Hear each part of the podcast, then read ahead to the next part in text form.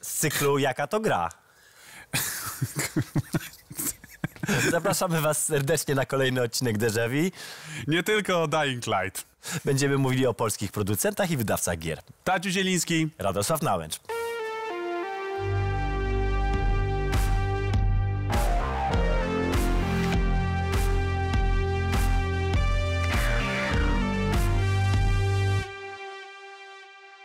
Porzuciliśmy nasz bazarowy outfit, pożegnaliśmy dresy już tak definitywnie i jesteśmy tacy piękni, amerykańscy, zachodni, wystylizowani. A ja Ci muszę powiedzieć, że ja troszeczkę tęsknię do tych kreszów, bo w nich ba- bardzo mi się dobrze, dobrze mi się prowadziło. Też czułem się jak w drugiej skórze, szczerze mówiąc. E, Dzisiaj kontynuujemy temat producentów i wydawców gier polskich, e, a ponieważ powoli on się nam zaczyna tak zazębiać i łączyć, to dzisiaj będą też takie firmy, które są i jednym i drugim.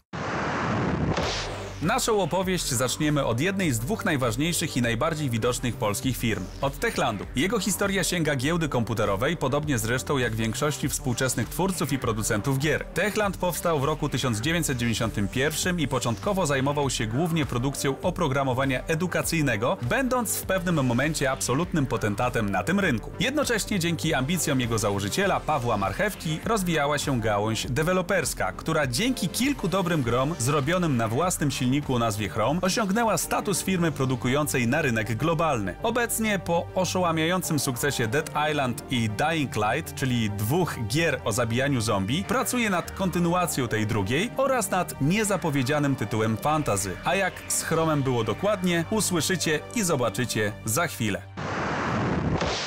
Techland. Wiele osób uważa, że jest to zagraniczna firma, a prawda jest zupełnie inna. E, Właściwie bardziej jest tak, że wszyscy uważają, że Dying Light i Dead Island to nie są polskie gry, a przynajmniej nie mają ża- bladego pojęcia o tym, że one są z Polski. A tę firmę założył e, Paweł Marchewka, o którym była już e, mowa. Człowiek, który jest jednym z najbogatszych Polaków obecnie według listy Forbesa. Tak czy inaczej trzeba powiedzieć, że Paweł Marchewka do spóły ze swoimi wspólnikami, bo oczywiście nie zrobił tego wszystkiego sam, stworzył firmę, która no, po dziś dzień można powiedzieć jest jedną z najważniejszych, największych na, na rynku. W tym momencie Techland jest zdaje się, że drugi po CD Projekt Red, przynajmniej tak mi się wydaje, że nic się tutaj nie zmieniło. E, no i jako jedna z nielicznych firm na polskim rynku produkuje na rynek światowy. Techland to firma, która jest warta miliardy, ale do końca tej wyceny nie znamy. No nie znamy dlatego, że firma nie jest w odróżnieniu od wszystkich innych polskich e, tych dużych firm, nie jest spółką akcyjną, w związku z czym nie jesteśmy w stanie powiedzieć dokładnie ile ona jest warta. Można tylko estymować, a ponieważ wiemy, że i Dying Light i Dead Island sprzedały się świetnie, e, estymujemy to na dużą ilość milionów dolarów. No wiesz, musisz mieć tyle na koncie, żeby być kumplem Leonardo DiCaprio i cały temat się oczywiście zamyka.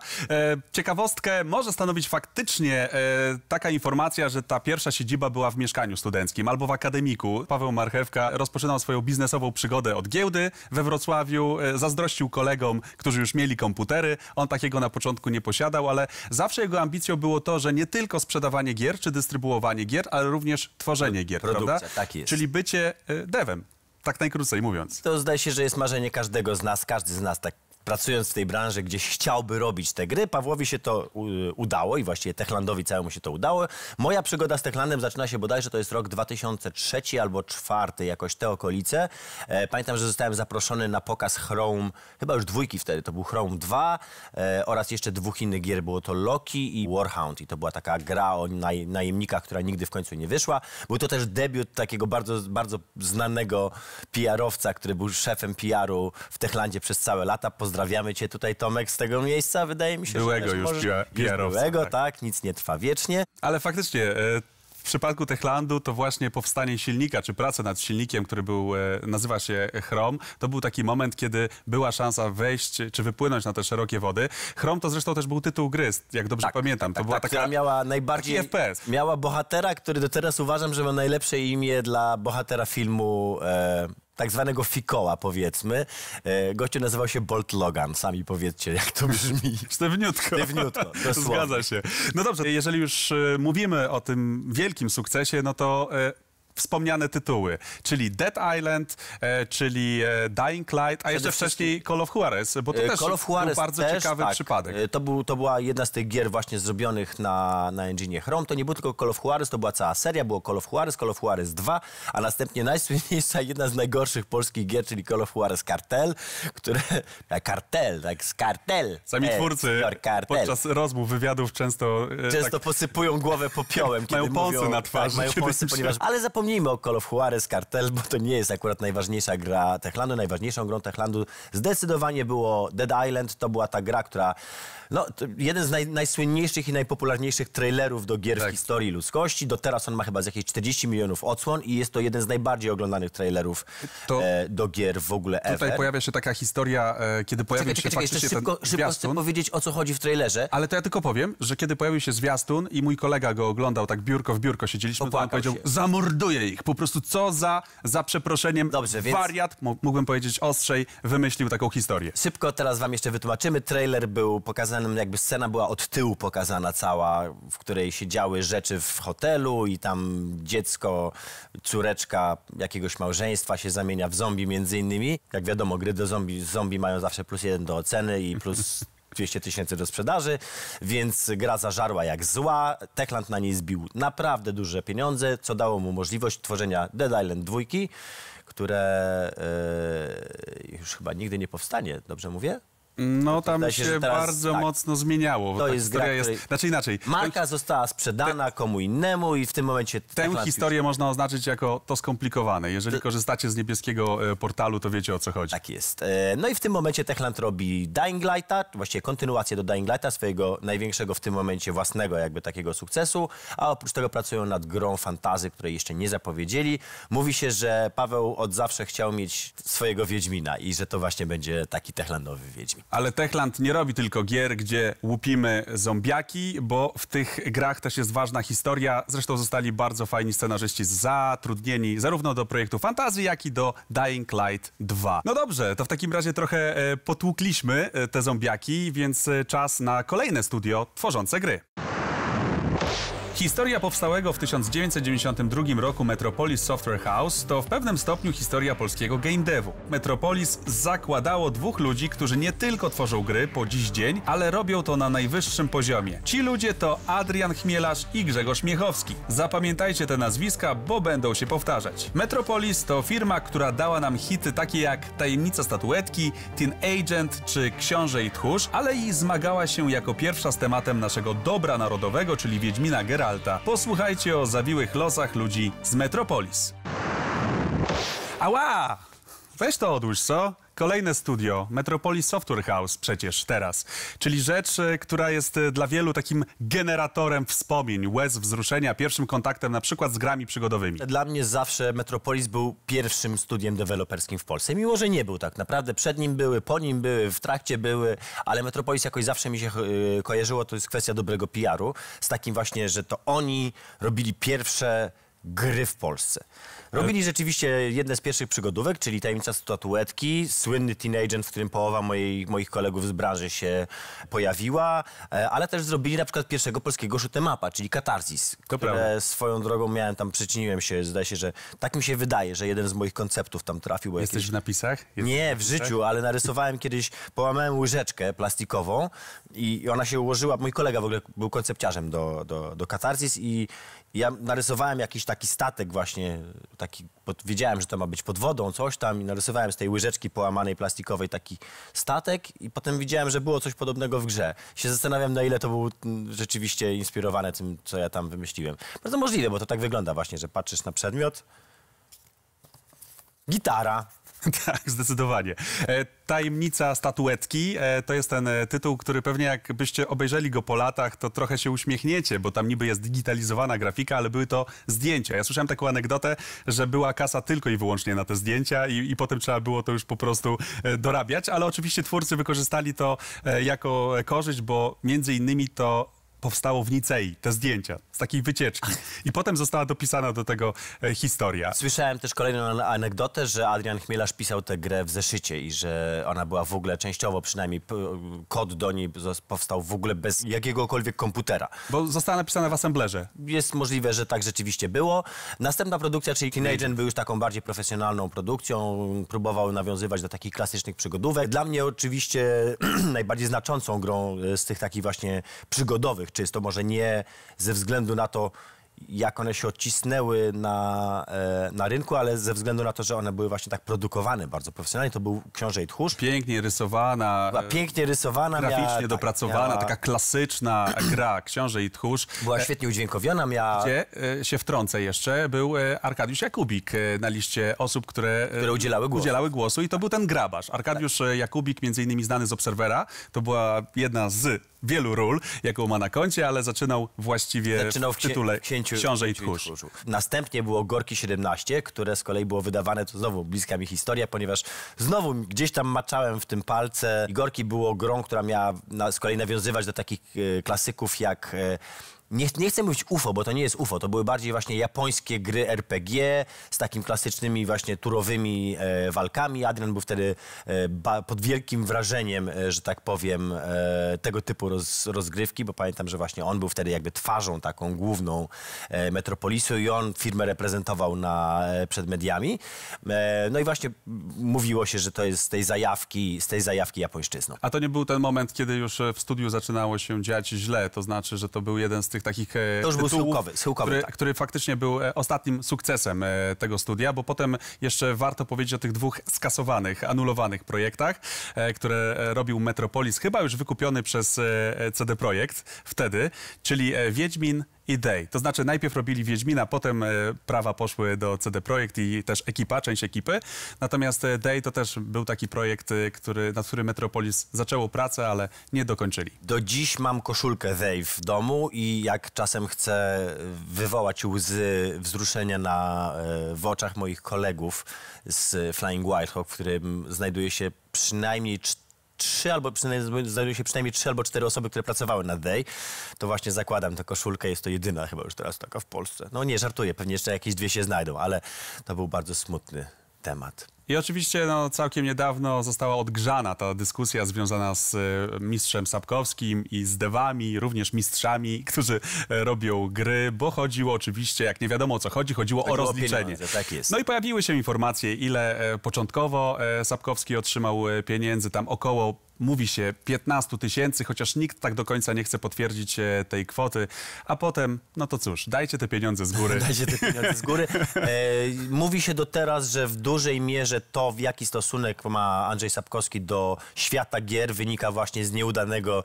romansu z Metropolis w tych latach 90. Dość powiedzieć, że wyszło na dobre, a Metropolis stał się w jakimś stopniu zarzewiem i takim, można powiedzieć, e, kamieniem węgielnym, na którym zbudowano bardzo, bardzo ważne polskie firmy. Tej firmy nikomu przedstawiać nie trzeba. CD Projekt została założona przez dwóch kolegów z warszawskiej giełdy na Grzybowskiej, Michała Kicińskiego i Marcina Iwińskiego. Powstała w 1994 roku. Początkowo CD Projekt zajmował się tylko wydawaniem gier i robił to z werwą i klasą. To oni odpowiedzialni są za spolszczenie Baldur's Gate, które przez lata uznawane było za kanon polonizacji. CD Projekt w 2002 roku, będąc liderem polskiego rynku, wdał się w game development. Efektem długiej pracy była wydana w 5 lat później gra Wiedźmin. Reszta, jak to się mówi, jest historią. Red wydał z sukcesem kontynuację przygód Geralta i choć potem nękały go problemy, to od momentu wydania Wiedźmina 3 w 2015 roku przyszłość rysuje się tylko w jasnych barwach. CD Projekt powstał w roku dzie- 1994, tak jak wspomnieliśmy, założyło ich dwóch panów M, czyli Michał i Marcin. Jeden z nich już obecnie w firmie nie pracuje, w ogóle się przestał zajmować game devem i grami. On teraz jest e, uduchowiony i tworzy Restauracje. lepszy świat, tak, oraz sieć telefonów komórkowych, które nie emitują e, negatywnych fal. Natomiast Marcin Iwiński został w firmie i razem z Adamem, starszym bratem Michała, rozkręcili interes, który w tym momencie, no śmiało można powiedzieć, jest jednym z naszych najważniejszych znaków towarowych na świecie. A zaczynało się tradycyjnie, niewinnie, od giełdy komputerowej, tyle że nie wrocławskiej, a warszawskiej. E, To była firma CD Projekt, która dała nam polskie wersje, polskie lokalizacje światowych e, hitów. Udało im się trochę tak na przypał pojechać na targi, dogadać z Interplayem, no i mieć tego Baldura. Przed wyruszeniem w drogę należy zebrać drużynę. Była to pierwsza profesjonalna e, polonizacja gry z e, polskimi aktorami, z głosami polskich aktorów i to znanych, takich pierwszoligowych. W związku z czym odniosła ona gigantyczny sukces, trzeba było ją dodrukowywać. Słynne były zdjęcia, kiedy chłopaki wozili te pudła swoimi maluchami, jeszcze takimi pierwszymi samochodami. Niemniej w tamtych czasach cały czas głównym zajęciem CD Projektu, jeszcze CD Projektu w ogóle, a nie CDP, czy też CDP, CDPR, o tym będzie za chwileczkę, było oczywiście wydawanie gier. I był to w tym momencie największy wydawca gier w Polsce. E, To zaczęło się zmieniać od mniej więcej 2007 roku, kiedy nastąpił kryzys. I w tym momencie niestety y, ta cała wydawnicza e, odnoga zaczęła troszeczkę firmie ciążyć. No bo wiadomo, zaczął się kryzys, ludzie przestali kupować gry, do tego wszystkiego zaczęła się pojawiać y, cyfrowa dystrybucja, która w znaczącym stopniu wpłynęła na to, jak CD Projektowi się e, powodziło, zwłaszcza na naszym rynku. Ale to też nie oznacza, że CDP nie podniósł rękawicy, prawda? Dokładnie w 2008 roku powstał GOG, czyli Good Old Games. Wtedy to się jeszcze nazywał Good Old Games i była to firma, która miała być takim Steamem, tylko dla starszych gier. Bez DRM, bez DRM. Bez DRM. I to że rzeczywiście jest w miarę utrzymywane po dzień dzisiejszy. Co prawda już nastąpił rebrand- rebranding i to już się nie nazywa tylko Good Old Games, bo nie mogliby sprzedawać żadnych Good New Games. Okej, E, jeżeli chodzi o rok 2007, wiadomo, wychodzi ten e, Wiedźmin Pierwszy po Wiedźmin pięciu ma- latach, prawda, pracy. E, Mamy tutaj też taką figurkę, statuetkę. Niestety figurka, statuetka nie przetrwała ataku moich dzieci, które oczywiście bardzo serdecznie pozdrawiam. Czyli tak, Co dowodzi tego, że zamiast chować dzieci, lepiej chować się przed dziećmi. Wiedźmin może sobie radzić, może i radzi sobie świetnie z potworami, ale z dzieciakami to już tak niekoniecznie. Natomiast to była faktycznie edycja kolekcjonerska z tego pierwszego Wiedźmina. Bardzo duży sentyment mam do tej gry. E, I to jest taki, no, bardzo też spory sukces. No to był, był to przełomowy studia. moment, który może nie dał im jeszcze pieniędzy akurat, ale dał im zapał i wiedzę do tego, żeby robić kolejne gry. czego Know-how tak zwane, Know-how, tak, jest. Aha. Oczywiście pozwolił też stworzyć e, to takie te podwaliny studia CD Projekt Red.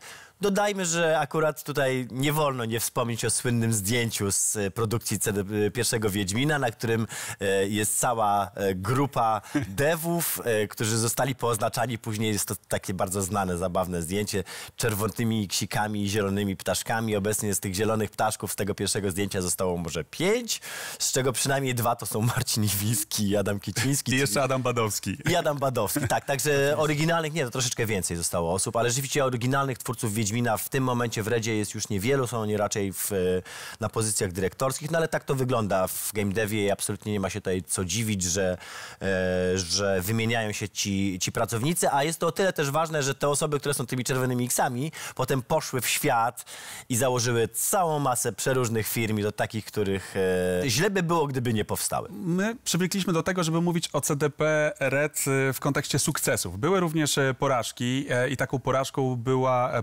próba e, przeniesienia Wiedźmina e, na konsolę Xbox e, I na 360. PS3 tak samo zresztą. Była ta historia Białego Wilka, czyli gry, która sprawiła, że studio właściwie znalazło się na skraju bankructwa Ale to, to, były jest akurat bardzo jest, trudne czasy. To akurat nie jest wina gry, to nie jest wina też partnera. O, oczywiście CD Projekt jest znany, był znany z tego, że dobierał sobie nie najlepszych e, współpracowników, ale tam akurat problemem był e, stricte kryzys finansowy, e, fakt, że zaczął umierać rynek wydawniczy gier fizycznych, a CD Projekt akurat w 2007-2008 roku bardzo agresywnie zaczął się rozwijać. Próbował się przenieść na rynek e, węgierski i czeski e, i tam też wydawać gry. I to, to, był, to był główny powód, dla którego e, tak duże problemy spotkały firmę w tamtych latach. Na szczęście w 2011 udało się wydać Wiedźmina II, który firmę uratował. Rzutem na taśmę jeszcze później wyszła wersja konsolowa, która też bardzo dobrze, że tak powiem, za, zażarła i dała te pieniądze, które były potrzebne na prze, przeżycie do wydania w 2015 gry, która jak wiemy jest historią. Czyli Wiedźmin 3, Dziki Gon, a teraz trwają prace nad e, Cyberpunkiem 2077. Przy okazji tych e, wiedźmińskich historii, to też jest e, kolejna seria, którą robi studio, warto wspomnieć o tytule, który był mobą, tak zwaną mobą, a był osadzony w wiedźmińskim świecie. Czy słyszałeś coś na ten temat, Tadek, na e, gry, e, która była e, mobą osadzoną w wiedźmińskim świecie. No dobra, no pracowałem dobrze, przy tym. Nie, no pracowałem przy tym jak Wróć, najbardziej. wracaj do nas. Nie wstydź się, przecież to była bardzo dobra gra. Ja ci powiem szczerze, jak ja zobaczyłem, że gra była dostępna na, na zachodnim rynku, w sensie to, to sfałszowałem konto. Założyłem sobie konto za granicą, bo chciałem zagrać w tę grę, bo bardzo, bardzo mnie ten temat ekscytował. Rzeczywiście w 2014 roku pracowaliśmy i nawet wydaliśmy w 2015 grę The Witcher Battle Arena. To był taki mały projekt, który miał wspierać dużego Wiedźmina, no ale niestety because of reasons nie przeżył on dłużej niż roku, ale jest o tyle ważnym projektem, że właściwie cały team, oprócz mnie, który pracował przy The Witcher Battle Arena trafił później do Gwinta i nie byłoby Gwinta, nie byłoby obecnie, jak to się nazywa? Thronebreaker? Thronebreaker. Frontbreaker. Front, nie byłoby front. Frontbreakera, gdyby nie e, Witcher Battle Arena. Stąd też bardzo chciałbym pozdrowić mój team. Panie i panowie, oto Tadeusz Zieliński. Udało mi się ogrzać trochę, em, bo ja stoję w cieniu mojego ut- utytułowanego kolegi. Natomiast was serdecznie zapraszam do tego, żebyście poznali kolejną historię. Historia CI Games to historia Marka Tymińskiego, człowieka, który od sklepu z grami sprowadzającego gry z Niemiec trafił na listę najbogatszych Polaków. Historia skomplikowana, której nie chcemy zbytnio roztrząsać, aby nie narazić się na zarzut działania dla zorganizowanej grupy hejterskiej. Na dobre zaczęła się od firmy Koda, by potem nazwać się Lemon, by później zmienić nazwę na City Interactive, by w końcu stać się znanym wszystkim CI Games, firmą, która stworzyła serię Sniper Ghost Warrior. No to poprzyglądajmy się. Moja historia z CI Games zaczyna się w roku 97, o ile dobrze pamiętam, od firmy Mediasoft, której nawiasem mówiąc Marek Tymiński, czyli założyciel CI Games i wszystkich innych firm, które stanowiły CI Games przed tym, jak stało się CI Games, zaczynał swoją karierę. Była to firma, która sprzedawała gry, założył ją razem z kolegą. Pamiętam, mieli sklep przy kinie Luna. Niestety ten interes im nie przeżył, w związku z czym nie dalej jak rok później to jest scena, którą zapamiętam do końca życia. Jestem na Gambleriadzie. Gambleriada, jak wiecie, największe targi w tym momencie w Europie Wschodniej, mm, prawda, gier. Na niej wystawione wszystkie firmy, o których już żeśmy wspominali lub jeszcze żeśmy nie wspominali, czyli oczywiście stoi CD Projekt, stoi wtedy już chyba jeszcze IPS-u, jeszcze wtedy, nie, już wtedy był IPS Computer, Computer Group, Jedna tak? z największych wydarzeń Największe- branżowych, naj- wiadomo. tak, i najwięksi wys- wydawcy, najwięksi wystawcy na e, płycie Torwaru, gigantyczne stoiska, tam tłum ludzi się, a na koronie Torwaru rzeczonego, tak, czyli tego całego obiektu, tam były porozstawiane takie budeczki. Takie mniejsze stoiska. Takie, w sensie nawet nie, no takie- to takie pojedyncze budeczki, takie wiesz, najmniejsze, naj, niemalże, najmniejsze możliwe. I w jednej z tych budeczek Marek Tymiński ze swoją chyba ówczesną żoną, tak mi się wydaje, i chyba ówczesnym teściem sprzedawał gry z Niemiec. I bzz, 10 lat później Marek Tymiński jest jednym z najbogatszych ludzi w Polsce, robi gry na cały świat, CI Games jest znany na całym świecie, robi kampanie z największymi.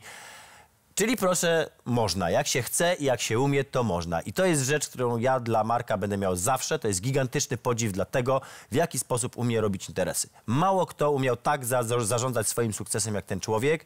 E, udało mu się naprawdę od... To jest klasyczny przykład od pucybuta do milionera, tak? Zaczynał z niczym, zaczynał z e, firemką, e, która sprzedawała gry sprowadzane z Niemiec. Przyspieszamy troszeczkę e, w przód. Jesteśmy w, już w latach 2000 i mamy firmę Koda, Lemon Interactive, City Interactive, a następnie CI Games, a w międzyczasie mamy firmę, która wydaje na polskim rynku. Oj, gorąco. Spokojnie, chłopie, bardzo fikołki. Gorąco, bardzo gorąco jest w studiu dzisiaj. To było w czasach, kiedy jeszcze nie było powszechnego internetu. Powiedzmy o tym wprost. Pornografia na płytach DVD sprzedawała się, tak? Ludzie to jeszcze kupowali, no bo to miało sens. Teraz, jak wiadomo, wystarczy wpisać Wystarczy wpisać.